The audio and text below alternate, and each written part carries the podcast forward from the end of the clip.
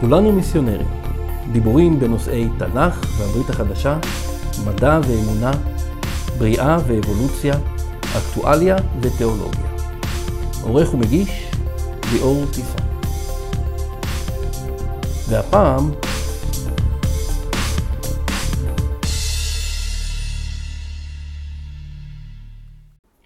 הפעם אני רוצה לדבר אליכם על הקשר המיוחד שבין ברית המילה, הבקום והמשיח. לפני כבר כמעט אחת עשרה שנה, כשעוד גרנו בחוץ לארץ, נולד לאשתי ולי ילדנו השלישי. בניגוד לשתי הלידות הקודמות שהיו קשות מאוד ואפילו מסכנות חיים, הילד השלישי דווקא נולד בקלות רבה, באופן יחסי. ובניגוד לשני הבנים הגדולים שנולדו עם שיער חום, בננו השלישי, ששמו שמור במערכת, נולד כמו דוד המלך, אדמוני ויפה עיניים. מי שמכיר אותי אישית, יודע שאני לא בן אדם שמתקשה למצוא מילים. אבל דווקא באותו הבוקר, כשהאחות בבית החולים עטפה את הג'ינג'י הקטן הזה ושמה אותו בידיים שלי, עמדתי כמו ניצב. והבטתי בתינוק היפהפה הזה, ופשוט שתקתי. חיוך מאוזן לאוזן, ואף מילה לא עלתה לי לראש. פשוט אושר. אושר כל כך גדול, עד שלא מצאתי מילים להביע אותו. חוץ מלהודות לאלוהים על הילד המושלם הזה, לא יכולתי לחשוב על שום דבר חכם, שנון, מצחיק, כלומר, ורק התמסרתי לכמה רגעים, לאושר הגדול הזה שנפל בחלקי. ובגלל שהלידה הייתה באמת יחסית קלה הפעם, והילד היה בריא ושלם, כבר למחרת לקחנו את אשתי והתינוק הביתה, וכמו שציינתי, משפחתי ואני חיינו בחוץ לארץ באותם הימים, ולכן מיהרנו להתחיל ולארגן את נושא ברית המילה. כי בחוץ לארץ, במקומות שאין בהם קהילות יהודיות גדולות, קשה למצוא מוהלים מקצועיים, או כמו במקרה שלנו, רופאים שיודעים לערוך ברית מילה כהלכתה. אבל בכל זאת, מכיוון שזה כבר הבן השלישי שלנו, אז הכרנו את התהליך וידענו עם מי לדבר ואיך לארגן את המבצע הלוגיסטי הזה, כך שכבר ביום השמיני נוכל להביא את בננו הפצפון בעבריתו של אברהם אבינו. גרנו באותם ימים בכפר נורדי קטן שהיה רחוק מאוד מהעיר הגדולה שבה הייתה אמורה להתרחש ברית המילה, וביום הברית יצאנו לנסיעה של שלוש שעות בכל כיוון. הטקס היה צנוע מאוד, והרופאה שביצעה אותו עשתה עבודה נאמנה וטובה, ואפילו מרחה לתינוק איזה משחה שאמורה להלחש את המקום המיועד לחיתוך. ושוב, תודה לאל, הכל עבר בשלום ועל מי מנוחות. אבל בדרך הארוכה חזרה הביתה, אשתי ואני פתאום פרצנו בבכי. וזה לא היה בכי של אושר. זה היה בכי של כאב. פתאום הרגשנו שלקחנו את התינוק היפה והמושלם שלנו ופצענו אותו. הכאבנו לו. הקזנו את דמו. ולמרות שהוא כבר ישן לו בנעימים בכיסא התינוק שלו במושב האחורי, לנו כאב. כאב כל כך עד שבאמת בכינו. ואחרי שנרגענו קצת, התחלתי לחשוב על נושא ברית המילה. בעצם, למה? למה אלוהים הטוב שאהב את אברהם אבינו ורצה לברך אותו, פתאום הציב לפניו, וכמובן גם לפנינו, דרישה כל כך מכאיבה. לקחת את הדבר היקר ביותר שהוא נתן לנו, ולפצוע אותו, ולהכאיב לו, להקיז את דמו. ואני מאמין שבאותה הנסיעה הארוכה בחזרה הביתה, אלוהים פתאום נתן גם לי וגם לאשתי תשובה לשאלה הזו. בשבוע שעבר, אחרי שכבר חזרנו לארץ והשתקענו בה, הגיע יום שאשתי ואני קיווינו שלעולם לא יבוא. בעצם יום שלמיטב הבנתי רוב ההורים בארץ ואפילו בעולם מקווים שאף פעם לא יבוא, אבל בכל זאת הוא ממשיך לבוא בכל דור ודור.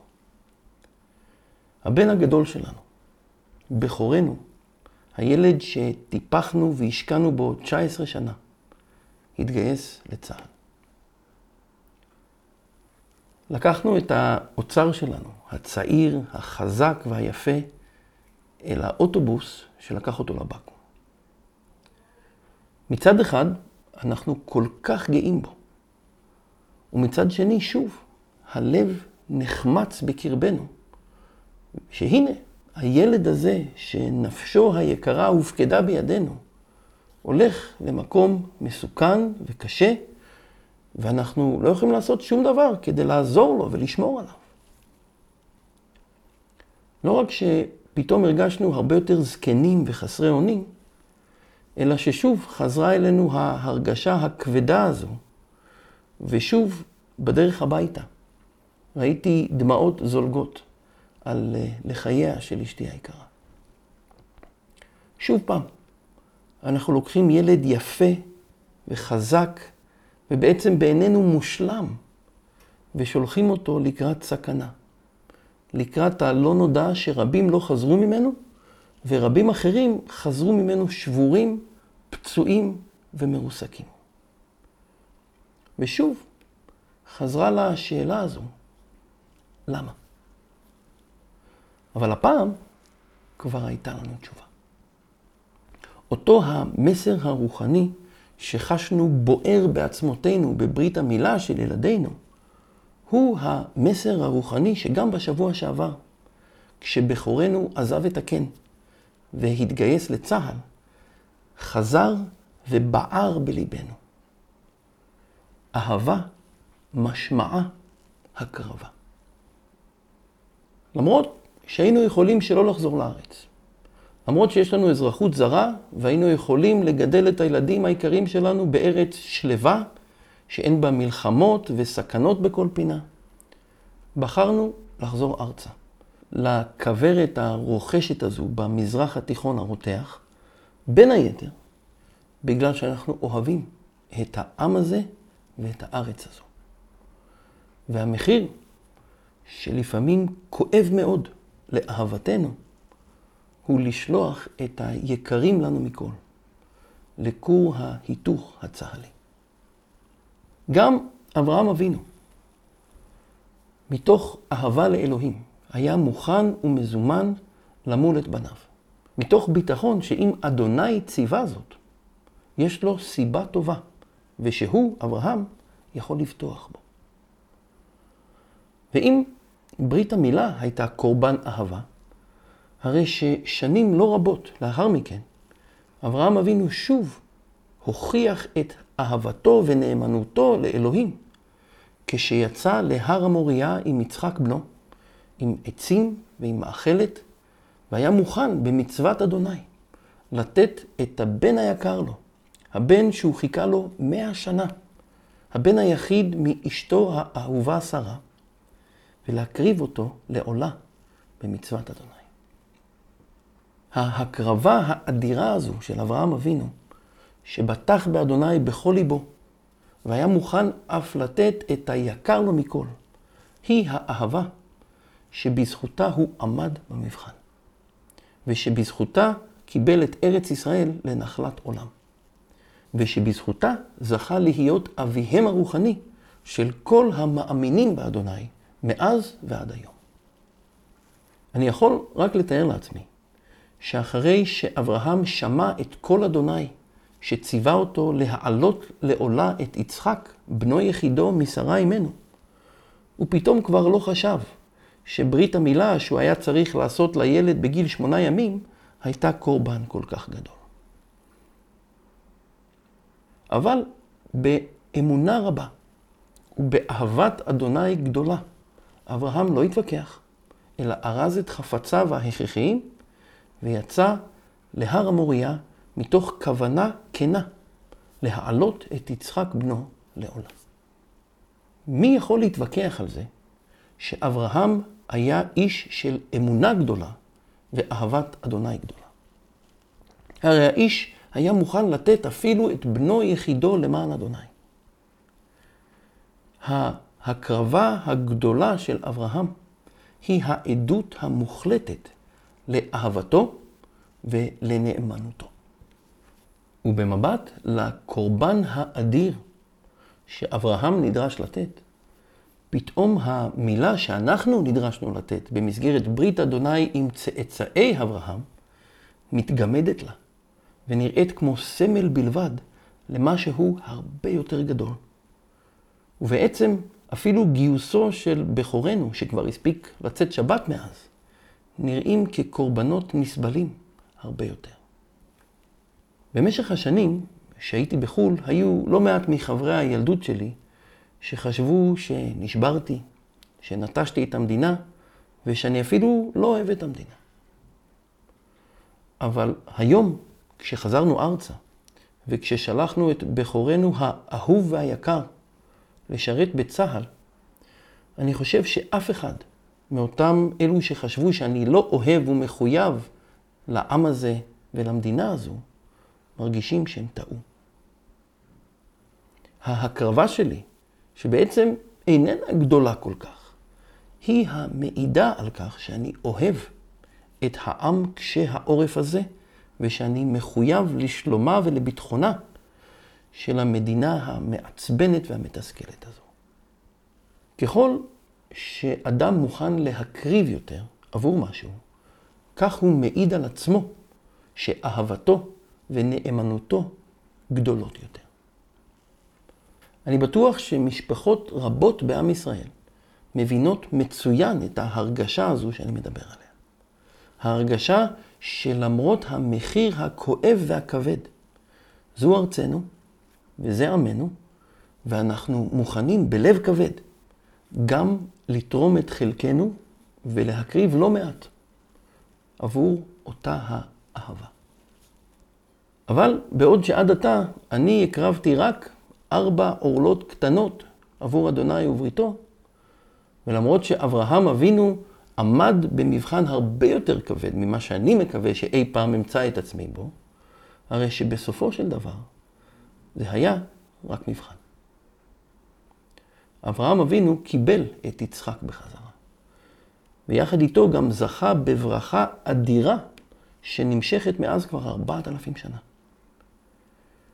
אבל מה אם אהבתו של אלוהים אלינו?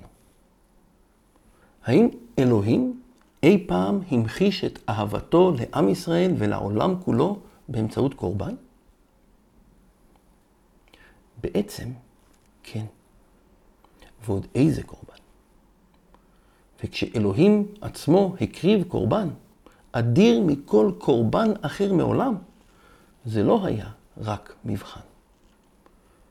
כתבי הקודש מלמדים אותנו שאלוהים אהב אותנו כל כך, עד שהוא שלח את בנו יחידו, את דבר אדוני הנצחי, לבוא ארצה כאחד האדם כדי לפדות אותנו. אותנו שכולנו עבודים בחטאינו, מהמוות שמגיע לנו על חטאתנו. בפרק נ"ג בנבואת ישעיהו הנביא כתוב, כולנו כצאן טעינו, איש לדרכו פנינו, ואדוני הפגיע בו את עוון כולנו. כבר מספר בראשית אנחנו רואים נבואות רבות על משיח שיבוא, משיח שיגאל אותנו לאו דווקא מאויבינו הפיזיים. זה יבוא בשלב יותר מתקדם, אבל מאויבינו הגדול ביותר. מהחטא שלנו שמרחיק את כולנו מאלוהים, ושבגללו נגזר מוות על כל בני אדם וחווה. לאור התנ"ך כולו, ובברית החדשה, שהוא מנבא את בואה, בנבואת ירמיהו למד ג', החל מפסוק למד ג', אנחנו למדים כי אדוני בעצמו, באהבתו האדירה לעם ישראל ולעולם כולו, לכל צאצאי אדם וחווה ולכל בני נוח, שנפלו ונלכדו בחטא ללא מוצא, סיפק את השה לעולה, את הקורבן האולטימטיבי, שבזכות דמו הקדוש באה הגאולה לעולם. בעצם כל הקורבנות שאנחנו רואים בתנ"ך, כמו גם ברית המילה, מתגמדים ונהפכים לסמלים בלבד, למראה אותו הקורבן האדיר שאדוני הקריב עבור העולם הזה. אלוהים שלח חלק נצחי מעצמו, את דברו, את אותו הדבר רב העוצמה שבאמצעותו נברא היקום כולו, לבוא ארצה כאחד האדם. אלוהים ברא תינוק ברחם אמו. העלמה הרתה וילדה בן, ושמו נקרא עמנו אל. אלוהים איתנו. לא אלוהים איתנו באופן סמלי, אלא אלוהים איתנו באופן מילולי מאוד. דבר אדוני נהיה אדם וחי בקרבנו. הוא היה אדם מן המניין, כמונו, אבל בניגוד אלינו, הוא לא חטא מעולם.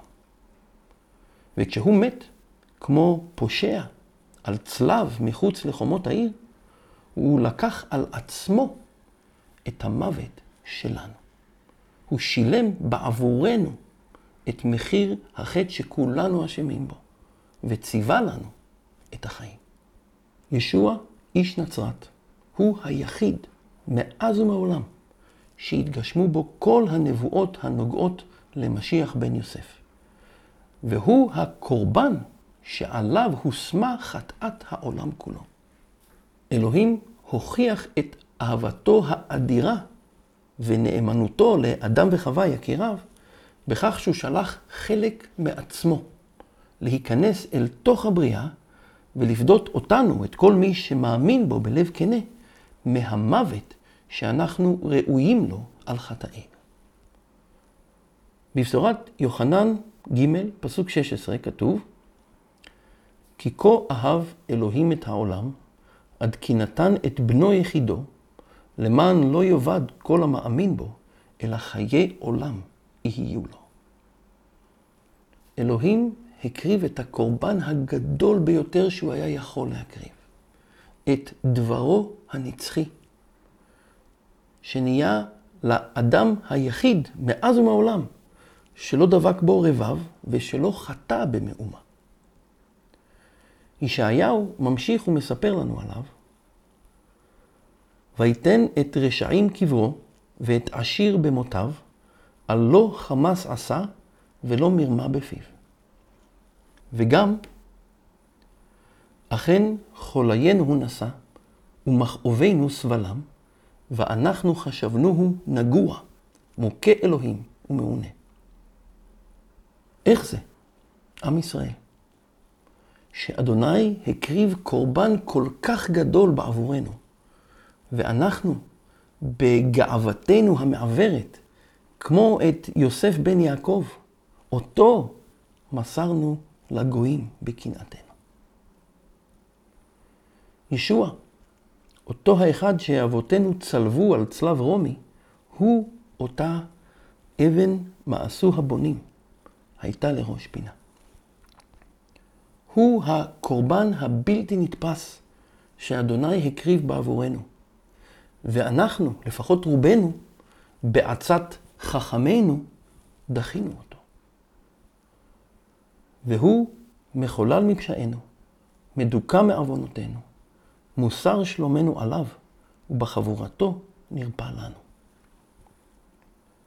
הגיע הזמן, אחים ואחיות, שנזהה את היוסף שמכרנו לגויים ונאמין בו בעצמנו. הברית החדשה, שהיא ספר יהודי לגמרי, מלמדת אותנו שכל מי שיאמין בישוע באמונה כנה וישוב בתשובה על חטאיו, יזכה בשמו ובזכות קורבנו האדיר לסליחת חטאים, חיי עולם, לב חדש ורוח חדשה. ואחרי שהעם העקשן וקשה העורף הזה סוף סוף יזהה את מלך המשיח האמיתי, ישוע גם יחזור כמשיח בן דוד לגאול אותנו מאויבינו, שהם אויביו ושונאי שמו, ולקיים את כל הנבואות שהוא הבטיח לאבותינו בכתבי הקודש. שובו בתשובה והאמינו בבשורת המשיח, ותקבלו סליחת חטאים, לב חדש וחיי עולם במלכות השמיים שבאה על המאמינים לטובה. אנא, צרו איתנו קשר בפרטי הקשר אם יש לכם שאלות או הערות בונות, תגובות ענייניות וכתובות בלשון מכובדת ונקייה, תתפרסמנה ותקבלנה מענה הולם. נתראה בסרטון.